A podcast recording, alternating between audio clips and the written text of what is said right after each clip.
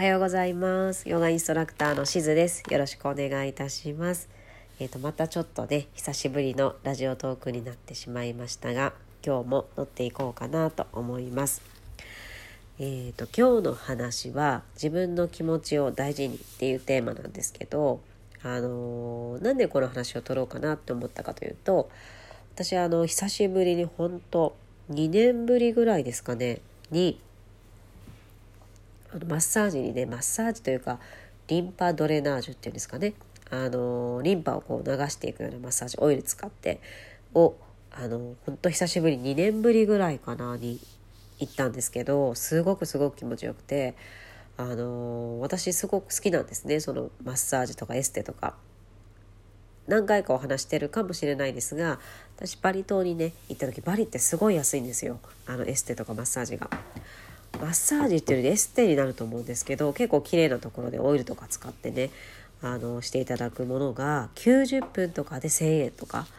まあ、今ちょっともしかしたらね上がってるかもしれないですけど本当に安くで気持ちよくて私もバリにたまにねたまにっていうか前までは1年に1回行けたらいいなと思って1人で行ってたんですけどその時も毎晩ねあのエステを受けるっていうもう大幸せの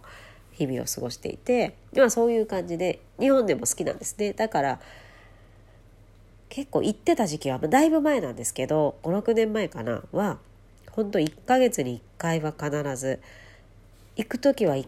ヶ月に2回ぐらい2週間に1回ぐらいですよね。結構多く行ってたんですね。でそのことがなぜかそのリンパドレナージュ受けてる時にああ気持ちいいなと思いながらそのことが思い出されてでもちょっと行き過ぎだよなと思って今は確かにこれ気持ちいいけどまあ何ヶ月かに1回とか旅行行った時にその日にやるとかそんな感じで今は十分だなと思ってなんでそんなあの時は言ってたのかなと思ったんですね。でその時に思い浮かんだのが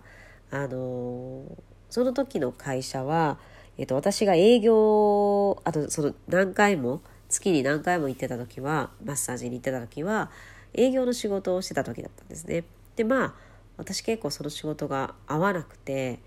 あの結構きつかったですね。こう求められることを最低限やるにももう自分で必死にやんなきゃいけないっていう感覚があったりしてもういっぱいいっぱいの状況でいつもやってたっていうところがあったので今思えばなんですけどすごいそのまあ癒しとか自分をまずこうあのリラックスさせてあげるっていう時間があの時はすごくそれぐらいの頻度で必要だったんだろうなって思いましただからその最初リンバドレジ受けながら「なんであんなに言ってたの？私行き過ぎじゃない?」ってお金のちょっとあの無駄遣いだよねみたいな感覚がちょっと湧き起こってきたんですけどその後にやっぱり私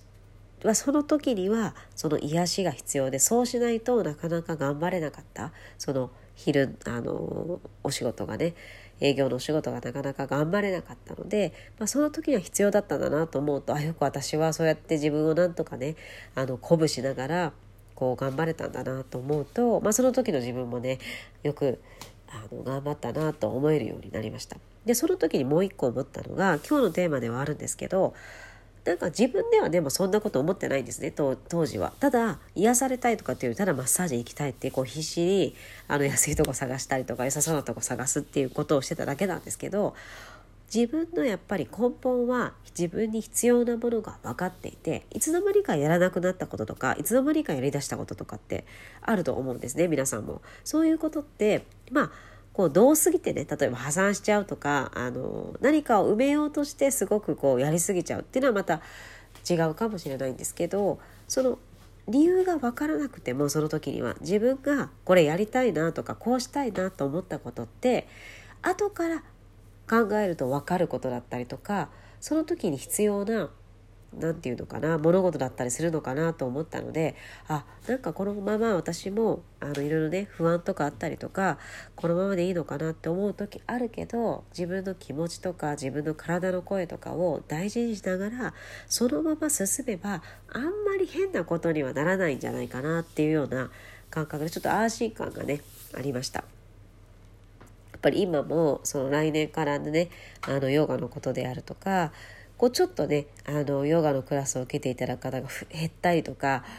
まあ、増えてもすごく喜んだりとか結構一喜一憂するところがやっぱりまだまだあるんですけど自分のやるべきことをちゃんとやりながら、えー、やっていったら多分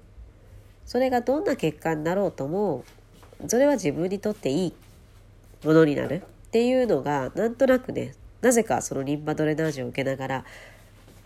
思えたので皆さんもなんかこうもちろんこう何も不安感じない何も揺れ感じないってことはないと思うんですね生きてる限り。なんですけど根本自分の根本にはちゃんとこう自分自身を分かっていて自分を幸せになるようにこの体や心や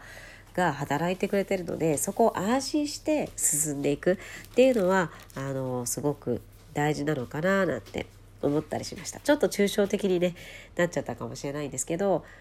なんかこう皆さんも今やりたいこととかっていうのを思いっきりねできる限りそのまあいろんな時間とか経済的な理由が許す限りにはなると思うんですけども思いっきりやらせてあげるとまた自分では思ってもみなかった道が開けたりするのかなと思いました。あの結構ね